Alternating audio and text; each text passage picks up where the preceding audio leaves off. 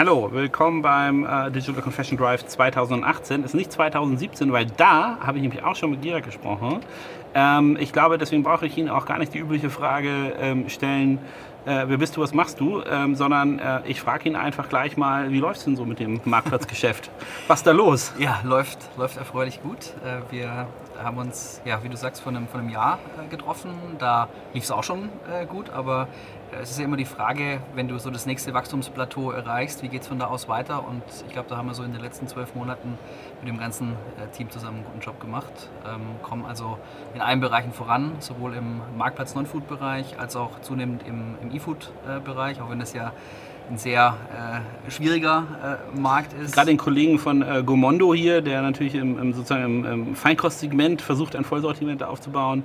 Da haben wir auch schon über einige äh, Problemchen und Fälle gesprochen, wo das nicht so einfach ist. Äh, auf jeden Fall der Foodbereich ein äh, auch logistisch ein hartes Segment, wie man das abbilden kann. Ähm, aber du meintest, ihr seid gut vorangekommen. Ja, sind wir. Also wir haben unsere Wachstumspläne über äh, was ja, ähm, wenn man Tochter eines börsennotierten Unternehmens ist, auch immer ganz, ganz hilfreich ist. Ähm, und man merkt es auch daran, wenn man äh, hin und wieder dann ähm, auf äh, Veranstaltungen angesprochen wird, auch von Investorenvertretern, ähm, wie kommt er denn äh, im, im Real-Digital-Bereich voran? Es ist, glaube ich, ein Zeichen, dass so langsam auch der Kapitalmarkt diese Wachstumsperle Real-Digital entdeckt. Okay, er sieht, wo es hingeht. Aber ähm, wenn du das jetzt äh, sagst, ohne, ähm, sozusagen ohne ein Schmunzeln, ähm, wenn man das wirklich sich anschaut, ihr habt ja massiven Gegenwind. Also einmal Food-Bereich, kein einfacher Bereich, ein sehr attraktiver Bereich, aber kein einfacher Bereich. Plus äh, Amazon ist in aller Munde, alle sagen immer hier, da und hier und da und die zaubern so auch noch äh, ihr Marketing-Services aus dem Hut und dies und das. Ähm, wie konzipiert ihr das denn und wie findet ihr sozusagen morgens den Mut, ja, um zu sagen, okay, in Deutschland brauchen wir auch noch einen anderen signifikanten Marktplatzanbieter oder einen, einen Anbieter, der äh, als Vollsortimenter sich dahin stellt? Orientiert ihr euch an Amazon? Denkt ihr gar nicht an die? Oder äh, wie macht ihr das strategisch? Wir wissen, dass Amazon auch in Zukunft eine relevante Rolle spielen wird, weil sie einfach einen sehr guten Job machen, weil der Endkunde bei ihnen kauft und zunehmend auch äh, den, den, Share of Wallet erhöht. Das, das, beobachten wir auch. Nichtsdestotrotz sind wir davon überzeugt, dass wir auf eine Sicht von fünf, sieben, zehn Jahren neben Amazon auch weitere Spieler sehen werden. Warum? Weil der Endkunde immer auch eine Alternative haben möchte und weil am Ende auch, äh, das merken wir jetzt auch vermehrt, äh, die Europäische Kommission natürlich ein Interesse daran hat, dass es nicht nur einen dominanten Marktplatzspieler gibt. Und was jetzt, äh, und auch das Bundeskartellamt. Ne, was da muss ja ich aber erstmal in zwei Punkten nachfassen, hart nachfassen. ja. Erstens der Konsument. Ja. Ähm, du meinst, der Konsument will Varietät äh, oder will, will mehrere Marktplätze haben können in meiner Erfahrung, in 99,9% der Fälle, ist der Konsument einfach faul. Der möchte sozusagen Convenience haben. Und fairerweise, wenn ich meiner Alexa erzähle, hier, äh, äh kauf mal das und das ein und dann kriege ich das im hübschen Amazon-Paket, dann ist es ja der, der, sozusagen das Maximum der Convenience für den, äh, für den Endkunden. Wie geht ihr denn hin äh, zum Endkunden und sagt, pass doch mal auf, es macht doch Sinn, dass du deine Zahldaten bei uns eingibst und wir bieten hier dir die gleiche Convenience und bessere Preise und vielleicht eine Marke, mit der du vertraut bist und so. Wie kriegt ihr das denn A an den Kunden rüber und gleich frage ich nochmal über die Regulatoren. Aber erstmal erstmal mit den Kunden. Wie interagieren ja. die mit euch, dass ihr diese sozusagen Convenience, die Amazon rüberbringt, denen auch bieten könnt? Zum einen ist es bei uns einfach äh, zu kaufen. Du kannst deine, deine Daten äh, hinterlegen und bist beim nächsten Mal dann im Checkout einfach ähm, einfacher aufgestellt. Mhm. Ähm, der zweite Punkt ist, äh, Deutschland ist ein Land, in dem Payback eine ganz große Rolle spielt. Ähm, wir das kann man dann bei der Demexo auch an der Standgröße erkennen. Ja, ja? ein toller Stand, war ich, war ich vorhin, ähm, äh, wo, wo, auch unsere Real-Eigenmarken äh, gezeigt werden, die du sonst äh, im, im Real-Markt kaufen kannst. Ja. Und ähm, die, die Payback-Punkte, die bei uns gesammelt werden können, nicht nur im Direktverkauf, sondern auch im, im, Marktplatzgeschäft, spielen für viele einfach eine sehr, sehr große Rolle. Das hast du auf, äh, auf Amazon nicht. Also die Convenience des Kaufs, die Payback-Punkte, mehr Bezahlmethoden, als, als Amazon sie anbietet, inklusive einer 0% Sofortfinanzierung, ähm, was vielleicht dem einen oder anderen dann durchaus wichtig ist, wenn er am Monatsende. Also Kundenloyalitätsprogramme, Finanzierung, äh, das alles. Ein Punkt, den ich super interessant finde, den du nicht erwähnst bei der ganzen Sache, ist, ähm, im Gegensatz zu äh, ähm, äh, einem Amazon habt ihr ja Stationärgeschäft. Ja, Absolut. Ist das, ist das ein Asset oder, das ist, oder ist es eher eine Liability, dass, die, dass die Investoren bei den Kapitalmarkttagen irgendwie sagen, Mensch, Herr Schimbucher, wenn Sie doch bloß nicht das räudige Retail-Geschäft an der Backe hätten? Also unsere, unsere Stores ähm, sind, ich war diesen Montag mit einem äh, Kollegen, der für die Region West äh, verantwortlich ist, äh, in, in, einer ganzen Reihe von, von Stores und habe mir unsere unterschiedlichen Formate angeschaut. Mhm. Angefangen bei Markthalle Krefeld, was glaube ich in Deutschland so eines der, der führenden ähm, äh, Food-Konzepte ist, mit Austerntheke und Sushi-Bar, eigener Kaffeerösterei, eigener Bäckerei, also wirklich ähm, Erlebniseinkauf im, im Food-Bereich. Aber der bietet ja auch ein Erlebnis, das Amazon in der Form, ähm, Whole Foods, fair enough, in der Form in Deutschland nicht anbieten kann. Richtig, genau. Und äh, wir haben die Formate, wir haben auch andere Formate. Also die, die typischen Stores. Und ähm, ich, ich, sehe, wenn ich, wenn ich da reingehe, habe ich einfach eine, eine, sehr, sehr große Auswahl. Und ich sehe auch Kunden, die sagen, die Ware, die ich online bei real.de bestelle, die lasse ich mir in den Markt liefern, weil der Markt hat bis 22 Uhr offen und ist bei mir irgendwo im, im Einzugsbereich, sodass es für mich einfacher ist, da hinzufahren und jetzt nicht an die Packstation äh, zu versenden. Es wird also angenommen. Es ist also durchaus ein Vorteil. Es ist auch ein Vorteil, weil wir dadurch ähm, in unserem Direktgeschäft natürlich auch nochmal eine ganz andere Einkaufspower haben, als wenn wir ein reiner Online-Player wären. Hätten wir deutlich weniger Einkaufsvolumen, als wir das äh, mit unseren äh, Stationärkollegen, insbesondere im Non-Food-Bereich, äh, wenn wir das bündeln haben. Okay.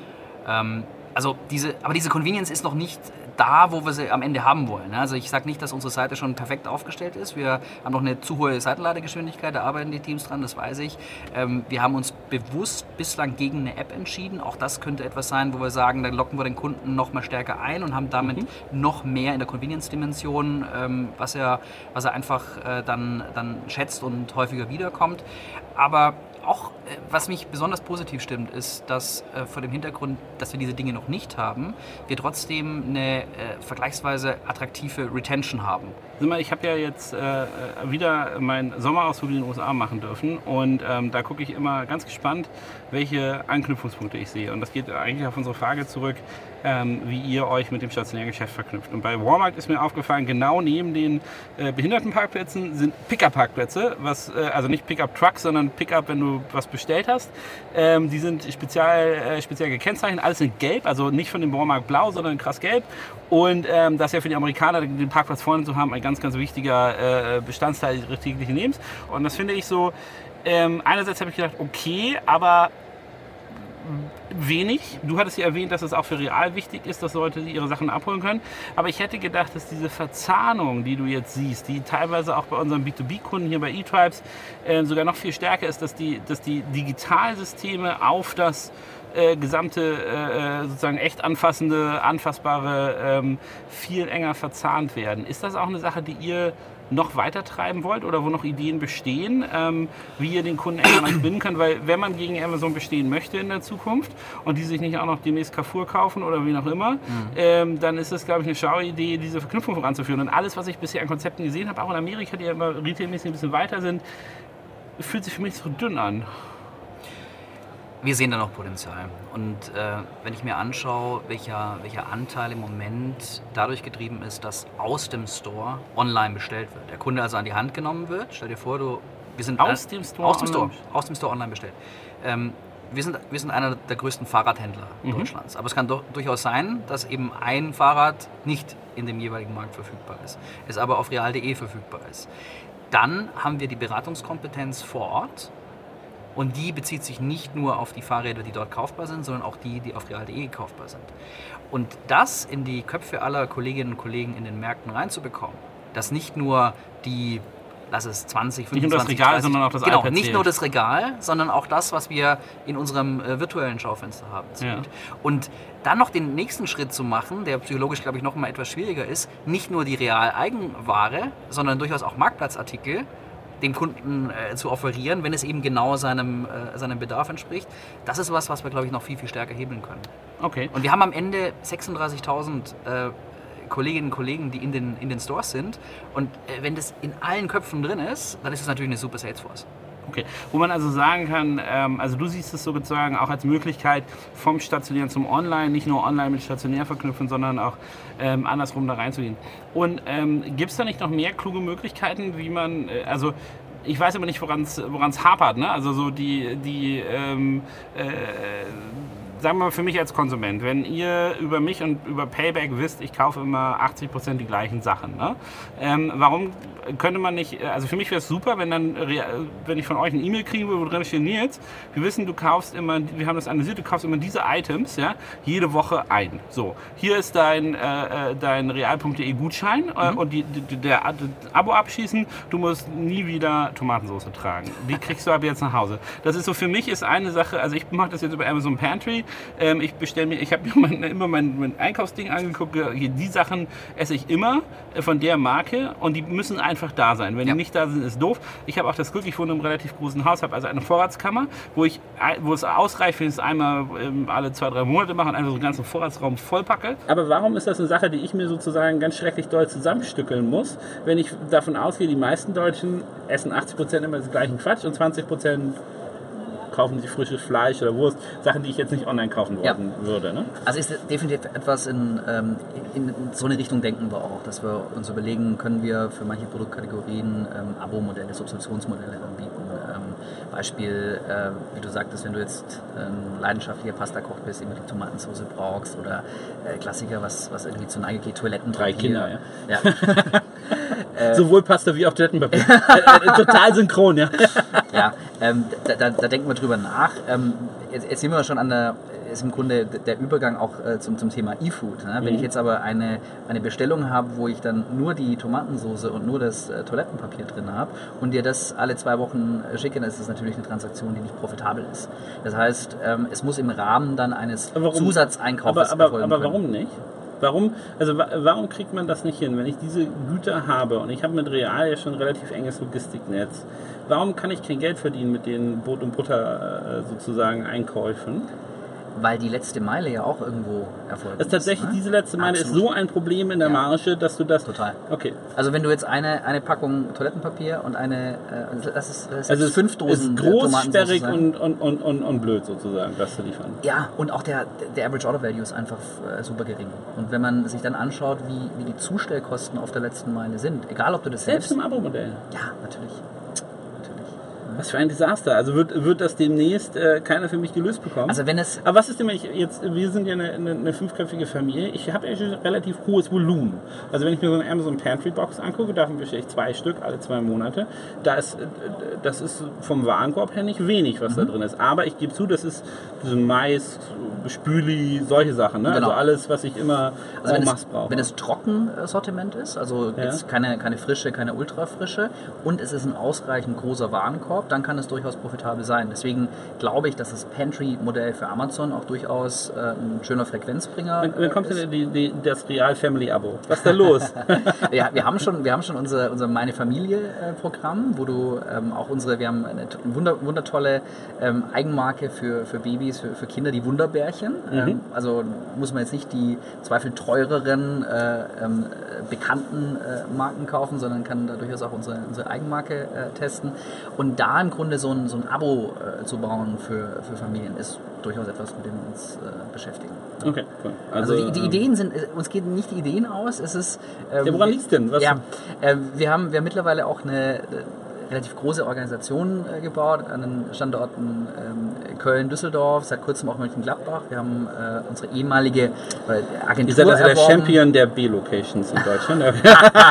also ich würde weder, weder Köln noch Düsseldorf als, als B-Location bezeichnen und, und auch Mönchengladbach. Äh, ähm, ist, ist eine, eine, Stadt, die durchaus ihren, ihren Reiz hat. Ähm, kommen wir ursprünglich her. Es ist äh, die, die, ehemalige Zentrale. Zurück in die Heimat. Sozusagen. Zurück in die Heimat. Und da haben wir eine, eine Agentur ähm, erworben, die äh, früher in, in, unterschiedlichen Bereichen uns unterstützt hat, die jetzt eben Teil unserer Real Digital Familie sind. Ähm, und äh, diese, diese organisatorischen Themen, das ist mhm. eine. Und wir haben bei uns im, im Unternehmen den OKR-Prozess seit, seit einiger Zeit eingeführt. Und seit wir das ähm, ein, Objectives und and Key Results, im Grunde ein ja. Management-System, das äh, ursprünglich mal von, von Intel ähm, oder vom, vom Andy Grove von, von Intel ähm, erfunden wurde, von Google dann ähm, sehr, sehr stark adaptiert wurde. Und ähm, es hilft im Grunde die gesamte Organisation, auch wenn sie dann komplexer ist, ähm, auf die wichtigen Themen äh, die wichtigen Themen zu fokussieren und vor allen Dingen auch Transparenz zu schaffen. Das heißt, bei uns im Unternehmen sieht jeder äh, Kollege, jede Kollegin, was die Objectives und Key Results der jeweiligen Teams für das nächste Quartal sind. Wir machen das immer, immer quartalsweise. Und wichtig ist dann immer, dass die Abteilungs-OKRs äh, auf die Unternehmens-OKRs äh, einzahlen. Mhm. Also im Grunde ein Management-Zielsystem über ähm, mehrere kaskadierende äh, Ebenen. Seit wir das eingeführt haben, ähm, haben wir nochmal eine höhere Effektivität äh, entwickelt. Insofern, ohne dir jetzt äh, versprechen zu können, das wird dann und dann live sein, ähm, wir sind, wir sind Falls schneller man geworden. Testkunden braucht oder so, sag Bescheid. Genau, genau. Äh, stehe ich über Fuß. Ja, ja aber, aber spannend. Also du meinst also, die Ideen, an Ideen mangelt es nicht, man muss es nur umsetzen, ja. man muss es ähm, vernünftig verknüpfen, aber sozusagen in your face äh, richtige äh, Verknüpfung stationär äh, online, wie, also zumindest hat der Walmart mal alles gelb angemalt, um auf ihren Online-Shop hinzuweisen. Ähm, äh, also auch offline, das fand ich interessant, weil es eine wirklich ein herausragendes Merkmal in jedem dieser Walmarts war und auch äh, man konnte sehen, die äh, neuen, wir waren beim ganz neuen Walmart, der wurde, war gerade gebaut, da war das schon total integriert ins Konzept. Meine anderen haben sich alle so nachträglich reinge, ja. äh, reingehaspelt. Ähm, wird man das auch demnächst sehen, dass sozusagen der, der Online-Shop eigentlich das Bauverhalten äh, neuer Realmärkte bestimmt, dass dort Pickup-Areas hinkommen, dass dort äh, vielleicht ja. Terminals hinkommen, keine Ahnung? Also wir haben äh, in einigen unserer Stores bereits Lebensmittelabholstationen für diejenigen, die ihre E-Food-Bestellungen nicht nach Hause sich liefern lassen möchten, sondern in den Märkten abholen möchten. Und wir weisen auch an super vielen Stellen auf den Online-Shop hin. Also wenn du in den mhm. Markt reinkommst, in der Regel geht es los mit dem äh, Unterhaltungselektronik-Sortiment. Viele Fernseher zeigen dir, dass du mittlerweile über 12 Millionen Artikel auf real.de zusätzlich zu denen, die äh, verfügbar sind, stationär ähm, äh, kaufen kannst. Und ein weiterer Vorteil, den wir natürlich haben im Vergleich zu äh, Genossenschaft, ne, wo dann am Ende Kaufleute äh, dahinter stehen, die ja die finalen Eigentümer sind, haben wir, egal ob der Umsatz jetzt online oder, oder offline gemacht wird, äh, nicht die, den großen Widerstreit um den, um den Umsatz, weil er ohnehin nach PLZ äh, allokiert wird. Das heißt, diejenigen, die für die einzelnen Märkte verantwortlich sind, unsere Geschäftsleiter nennen wir das oder Marktleiter, äh, die haben kein die, Problem damit, wenn aber online... die freuen sich auch, also ihr habt ja. ein internes äh, Incentivierungssystem geschaffen, das nicht dem abträglich ist, wo sozusagen ein, ein Konkurrenzsystem besteht, was dahinter ist. Genau. Okay. Ja. Spannend. Ähm, ich finde es sehr interessant, bei dir mal reinzuhören, äh, wie es so läuft. Also eure Organisation wächst, ihr versprecht weiteren Ausbau und ähm, gegen Amazon ähm, habt haben wir jetzt sozusagen die Kundenseite beleuchtet. Du hast jetzt aber auch den Regulator ins äh, Gespräch gebracht, dass dort immer mehr passiert. Und das für mich ist das so eine Sache, ja, das finde ich auch interessant und da wird auch bestimmt in zehn Jahren äh, werden, dass Amazon gegen Kartellrechtssachen verstoßen hat oder nicht dem Wettbewerbsrecht entsprochen hat und dann werden sie irgendeine insignifikante Summe als Fein bekommen, selbst wenn es eine Milliarde ist, also absolut viel. Wenn sie zu dem Zeitpunkt 1000 Milliarden wert sind, hm, na okay, na toll. Ähm, ist das eine Sache, über die ernsthaft nachgedacht wird, dass das ein, eine Bremse sein kann? Wenn man sich anschaut, was auch ähm, seitens des Bundeskartellamts äh, gesagt wird, dann ist es, glaube ich, nicht so, dass wir noch zehn Jahre warten äh, müssen. Ähm, okay, dann werden Sie in fünf Jahren eine insignifikante Summe zahlen müssen. Und ob es insignifikant ist, also wenn man sich anschaut, äh, wie Google gehandelt hat äh, bezüglich äh, Google Shopping, ähm, nachdem die Europäische Kommission da äh, die, die Strafzahlung verhängt hat, kam da ja schon einiges an, an Dynamik rein. Und ähm, auch wenn es aus Sicht ähm, des Gesamtquartalsergebnisses dann nur ein geringer Hit war, oder mhm. es waren zwei jetzt, glaube ich sogar, es war nicht nur Google Shopping, sondern. Ja, also, ja, es war absolut von, von eine, eine Menge Geld, völlig ohne Frage, äh, Relation zu deren Firmengewinnen und Umsätzen und so. Ja. Rundungsfehler. Ich bin ich bin bei dir. Es wird nicht so sein, dass man sich darauf äh, aus unternehmerischer Sicht äh, verlassen sollte, dass der Regulator ähm, schnell und ähm, signifikant äh, ja. handeln wird. Ja, das, äh, das glaube ich nicht. Aber am Ende ist es doch auch nicht zwingend im Interesse des Endkunden, wenn ich nur eine Option habe, einzukaufen. Ähm, ich muss ja nur dran, äh, dran denken, äh, wenn ich mir auf Amazon ähm, unterschiedliche Preise anschaue. Dann gibt es Artikel, da ist mir der Preisvergleich vielleicht gar nicht so wichtig. Und da sind aber dann, wenn man die Artikel einem, einem Preiswettbewerb unterstellen würde oder einer höheren Preistransparenz unterstellen würde, sind sie da auch häufig sehr, sehr teuer im, im Vergleich zum, zum günstigsten Angebot. Ja. Ähm, das heißt, die, die Konsumentenrente, jetzt aus, aus volkswirtschaftlicher Sicht, die, äh, die nimmt über, über die Zeit ab, wenn wir nur einen Player äh, namens, in unserem Fall jetzt äh, im, im, europäischen Markt oder auch amerikanischen Amazon, ist ja in anderen Ländern China etwas, etwas anders verteilt. Ähm, ich glaube, der, der Konsument wird früh oder spät realisieren, dass es gut ist, dass er auch noch eine Alternative hat. Und wenn die Alternative dann äh, um die Ecke ist und convenient ist, ähm, hoffe ich, dass wir eine davon sein können. Okay, dann, du hast den wichtigen Satz gesagt, dass ihr eure Unternehmensstrategie hoffentlich nicht auf diese Annahme abstimmt, weil ähm, da bin ich, glaube ich, etwas kritisch, ähm, ob, äh, ob das äh, einsetzen wird, weil ähm, wenn sozusagen der Konsument das ernst meinen würde, würde mehr Bio-Essen gegessen werden. Ähm, was, übrigens, äh, was übrigens massiv zunimmt, wenn man sich anschaut, wie sich äh, auch der Gesamtlebensmitteleinzelhandel in Richtung Bio entwickelt, äh, dann ist das äh, etwas, okay. was... manchmal dauert es, bis die Leute Dinge realisieren und okay, dann, dann handeln sie Also da, da, musst du aber auch den langen Atem haben, um bei der Dauerveränderung dabei zu sein. Aber ich glaube, ähm, also ich bin gespannt. Ähm, das halte ich für eine mutige These. Ähm, und ähm, ich werde dich auf jeden Fall im nächsten Jahr äh, daraufhin äh, nochmal befragen, wie, was sich denn da ergeben hat. In der Zwischenzeit bedanke ich mich äh, ganz herzlich für das Gespräch. Hat mir wieder viel Spaß gemacht. Ich wünsche dir das Allerbeste, weil ich persönlich glaube auch daran, äh, Vielfalt ist da äh, besser als äh, keine Vielfalt. Aber du hast ja auch ein dickes Brett ausgesucht, das du bohren musst. Nämlich einerseits ein sehr mächtiges, ein sehr großes Unternehmen dazu zu bewegen, äh, ähm, in diesen Bereich reinzugehen. Aber da haben wir uns schon öfter auch sozusagen äh, offline unterhalten, ähm, dass dir das sehr, sehr gut gefällt. Auch als Unternehmer für dich, dass die richtige Entscheidung war. Das finde ich sehr schön. Und andererseits ähm, für Konsumenten ist es hier auch schön, weiterhin Auswahl zu haben. Ich bedanke mich für das Gespräch. Ich danke dir jetzt.